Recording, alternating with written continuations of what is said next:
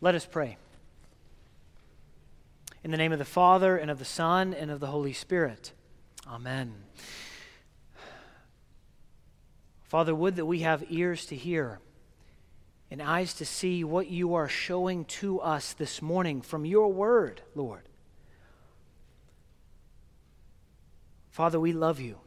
We love your Son, Jesus Christ, in whom we have given, been given grace for this life. Help us now to hear your word. We pray it in Jesus' name. Amen. You may be seated.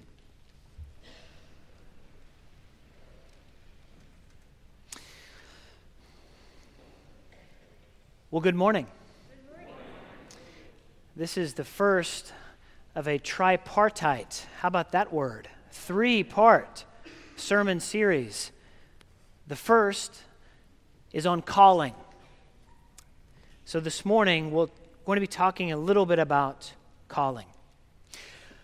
Well, there I was. It was three um, three thirty in the morning. Uh, not a soul in sight. So that's a Garth Brooks song. Actually, don't. Uh, sorry, I didn't mean to. Some of you know that. Literally, though, it was three thirty. There was not a soul in sight. And I, uh, my alarm clock went off, and it was time to, to jump in the shower and to grab my pack uh, for Colorado and my uh, small little uh, carry on luggage, uh, piece of luggage. And uh, Grant Henley, there he was at 3:45 in the morning, ready to pick me up and to drive me to the airport to go on that adventure a few weeks ago. So uh, I flew into uh, Denver Airport. I got there at 7:25 a.m. My flight left at 5:20 in the morning from Birmingham, and there I was, kind of alone in the airport with some time uh, to spare was able to take a train down from uh, the airport to downtown. If you've ever been to Denver, you can do that. It was great. Um, was able to get some breakfast, kind of be by myself before our team met at noon at the airport to then drive about three and a half hours uh, to uh, uh Buena Vista, or as the locals call it, BV, there uh, in Colorado, to begin our excursion. It was a great time, of course, overall. It was a wonderful, wonderful, uh, fulfilling time uh, for me. The first day that we were there, uh, interestingly enough, we were able to, to whitewater raft and to rock climb. It was a wonderful time, though little did we know they were trying to get us acclimated. We didn't really know that at first. They were trying to get us out, acclimated to the altitude. Because you see, that, that next day, we would be um, setting up base camp at 11,500 feet in which I would realize that every time I had to get up to use the restroom, I would be out of breath just walking, you know, 20 or 30 yards. It was, it was intense, the altitude. Uh, and I'll, I will not forget, as I was um, uh, one of the eight rectors on this trip, we were climbing this rock face, uh, Bob's Rock, it was called, about 50 feet tall there in uh, Buena Vista. And I'm almost to the top, and I'm feeling the pressure of my congregation saying, The other rectors, some of them have made it and you shall not ascend thy holy hill. And I got to the very top, five feet from it, and I couldn't go any further, and I came down. And this, this bishop that was there, not Archbishop Foley, another bishop who was there, came and gave me kind of a hug, and he said, Look, you can do this. So I, I did it again, and praise the Lord, was able to, um, to make my congregation proud of me and was able uh, to make it. So we finally we move off the next day. We get on a bus and we um, we make our way to uh, the trailhead. And waiting for us at the trailhead are four llamas um, ready to carry about 100 pounds apiece, carry our, our uh, not our packs, we each had those on uh, between 40 and 50 pounds apiece. And there are these four llamas, and we're ready to, to saddle these llamas uh, because the rectors, of course, were split up into two, and each of us have a llama we have to take care of during the trip. And it was, a, it was an amazing, amazing thing. But there we are hiking in to get ready for base camp. We set our things up, we're exhausted, we're tired, and then um, the real kind of retreat begins. And I will not forget that first night that we are together, we're talking about Joseph and we're talking about calling and what it means to be a rector of a church, what it means to have been called into the ordained priesthood and to follow God into this calling. And we're talking about this, and we were having some guided conversation with Archbishop Foley and the other bishop, Bishop Trevor Walters, who was there. And we're starting to realize that some of our um, calling has kind of waned. Some of our calling has waned. I've been here five years. I was I think the third youngest of the rectors, the youngest being 32, the oldest being 46. And they were talking to us about the fact that our calling as ordained clergy, and then our calling even as lay people, as just Christians, will begin to wane if you do not have a clarity of what God is asking you to do in your life. Because where there's not clarity, you kind of just live life and kind of shift up and down with all the winds that can take us here and there, as St. Paul says. And then one of the bishops said this He said, I want to remind you that God, you rectors, has called you to this. He called you before the foundation of the world to do this and to be a shepherd of God's people. And I remember just hearing that, like, opened my heart and my mind again to what God had called me to do. Well, brothers and sisters, this morning, my sermon to you is very simple, and we're going to be in God's Word in just a moment. But you, as a Christian, have a calling on your life to be a disciple of Jesus, but not just to be a disciple of Jesus kind of in this abstract way.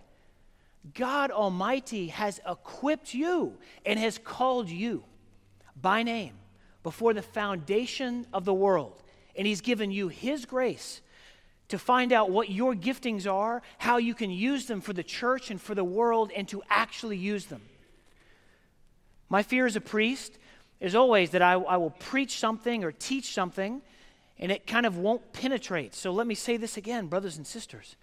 God has equipped each of you, each of you in a special way, in a very special way, to be a disciple of our Lord and to serve Him and to serve the kingdom. And part of the Christian life is getting clarity of that calling and then living into it.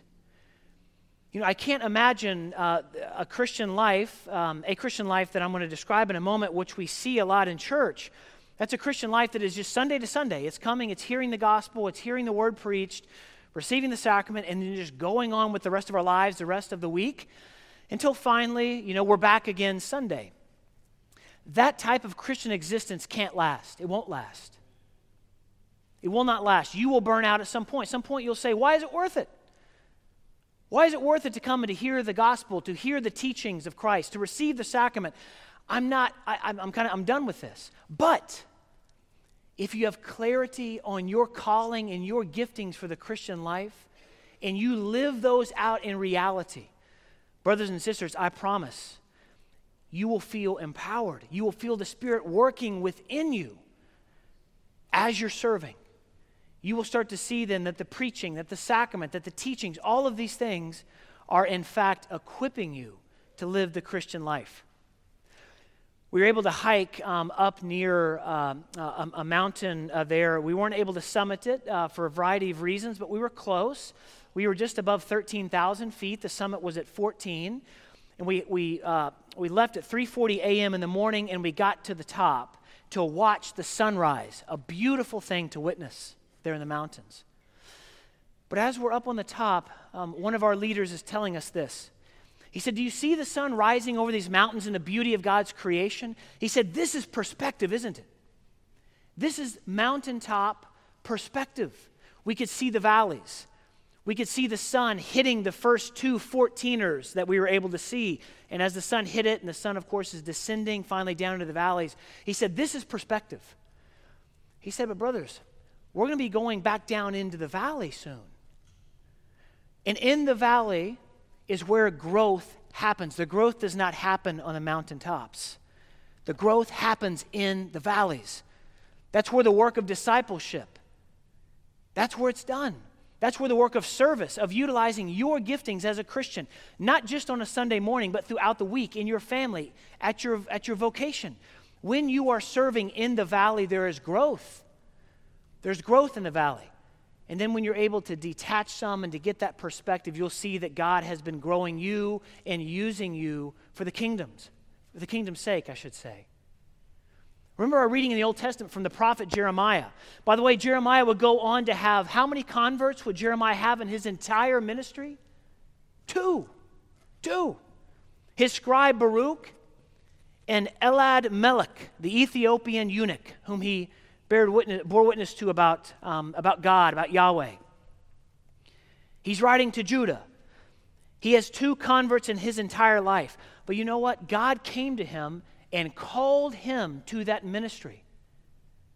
And when I read Jeremiah chapter 1, and when you read Jeremiah chapter 1, let it not be this perfunctory, well, Jeremiah was writing to Judah, and this was for him, and he was an ordained prophet here, consecrated by Yahweh, and, and here I am, just a Christian here sitting in a pew on a Sunday morning. No, no, no. You are part of that priesthood of all believers, brothers and sisters.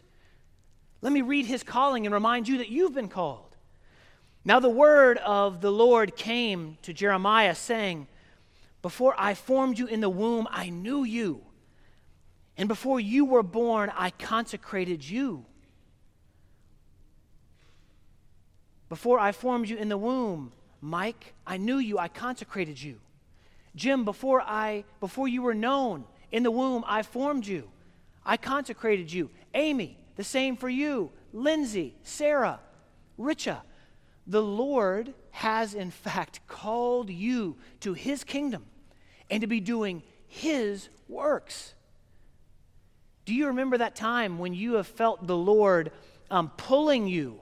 I don't know what your testimony is, but do you remember when the Lord pulled you or has pulled you in your life? Do you know what your giftings are? I almost was going to say in this sermon, if you don't and you want to know them, send me an email and I'll, I'll love to talk with you. I was kind of nervous that I would get like 50 or 30, maybe 100 emails, 130 emails or so. Might not get any, but if you don't know what your giftings are or how you can serve God, email me. I'd love to pray with you and talk with you. But you've been called. You know, I wonder if St. Paul was thinking about Jeremiah when he wrote in Ephesians these words. St. Paul said in our Ephesians reading, he says, But God, being rich in mercy, because of the great love with which he loved us, even when we were dead in our trespasses, he made us alive together with Christ. For by grace you have been saved, and raised us up with him and seated us with him in the heavenly places in Christ Jesus, so that in the coming ages he might show the immeasurable riches of his grace and kindness toward us in Christ Jesus. Brothers and sisters, the testament, the token to the immeasurable riches of God's grace, dwell within you when you are serving him in this world. You're pointing others to the immeasurable riches of God's grace that He has lavished upon you. For by grace you have been saved through faith. And this is not of your own doing, it is the gift of God, not a result of works, so that no one may boast. You have been called by God. And we'll talk about next Sunday that you are being equipped by God, but all of this by His grace something we didn't deserve, but He has given to us. But finally, verse 10. Please listen as I read verse 10. For we are His workmanship, created in Christ Jesus for good works, which God pre- prepared beforehand that we should walk in them. I want you to hear your name. For you, each of you, and I'm not, I don't just get paid to say this, this is a reality for every Christian. Hear your name. For you are his workmanship, created in Christ Jesus for good works, which God prepared beforehand that we should walk in them. Are we walking in the good works that he has prepared beforehand for us? Are we doing it? And if we aren't, how can we do that? Well, we first must have a clarity of calling. So I'm going to close with two things. The first is this. As we begin this fall semester, this fall year, right? I mean, we have the liturgy in our church calendar that we follow, but we also, of course, have the liturgy of, of our culture and schools in the fall, and football is coming, and school has already started, and all of this. It's newness, and that's a good thing. But you all need to be praying and asking God, How have you equipped me? What works do you have that are out there for me to walk in? For I know that some of you might feel lonely in the faith. You might feel like you're just kind of floundering in the faith. Well, let me tell you when you follow our Lord Jesus Christ in His grace, serving His kingdom, you will immediately feel the power of the Spirit lifting you up, encouraging you, as you finally pour out your life for others. So here's the final teaching this morning, and it's a difficult one that to follow our Lord in good works requires in some way the death of yourself. It requires in some way the sacrifice of your time, of yourself, of your being. As they were going along the road, someone said to our Lord, I will follow you wherever you go. You can just imagine the, uh, the Christian saying this I will follow you wherever you go. Yeah, you just tell me, I'm here, I'm ready. And Jesus said to him, Foxes have holes, and birds of the air have nets, but the Son of Man has nowhere to lay his head. To another, Jesus said, Follow me. But he said, Lord, let me first go and bury my father. And Jesus said to him, Leave the dead to bury their own dead. But as for you, go and proclaim the kingdom of God. Yet another said, I will follow you, Lord, but let me first say well to those at my say farewell to those at my house. And Jesus said to him, No one who puts his hand to the plow and looks back is fit for the kingdom of God. Brothers and sisters, if our Christian life is lived in terms of plowing a field in front of us, working in the vineyard, plowing the field, we are called to put both hands to the plow, to trust that the grace that God has given to you and to me before the foundation of the world is enough for us to follow Him. And we are to keep two hands on the plow, looking forward, keeping the line straight as we're plowing the earth for Him to give the increase. And, brothers and sisters, if you're anything like me, every moment in time there is something calling us to look back. It could be our schedules, it could be a family member. It could be our own pride, our own addiction to technology. It could be all these things that are causing us to turn around or to say, no, but I've got to get this in order first before I live a life plowing, as it were, for the kingdom, for our Lord. Let me remind you, brothers and sisters, there are good works that are out there for you to do. God has them. The question is will you and me prayerfully ask the Lord to reveal what those things are? You know, um, there are a few visitors with us, and I don't know your name yet, and I, I apologize. Hopefully, I'll get to meet you soon, maybe after the service. But I, I kid you not, I could look at every one of you, my beloved sheep, and see the giftings of God in you and the potential for your service in the kingdom.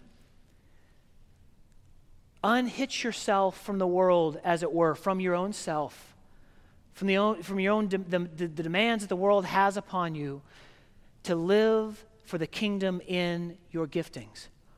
So, my hope is that, brothers and sisters, you will remember your calling as a Christian to serve the Lord, that you have been equipped to do so, and that as you follow Him and live your life, plowing with both hands on the plow, you will not feel deserted or alone finally.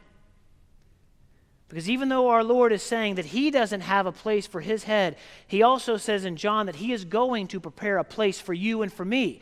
There is a place for us coming, but this life is to be lived unto Him. So, finally, what is your calling? Do you know it?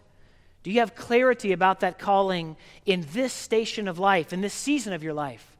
Find it. And if you don't know what that is, ask me.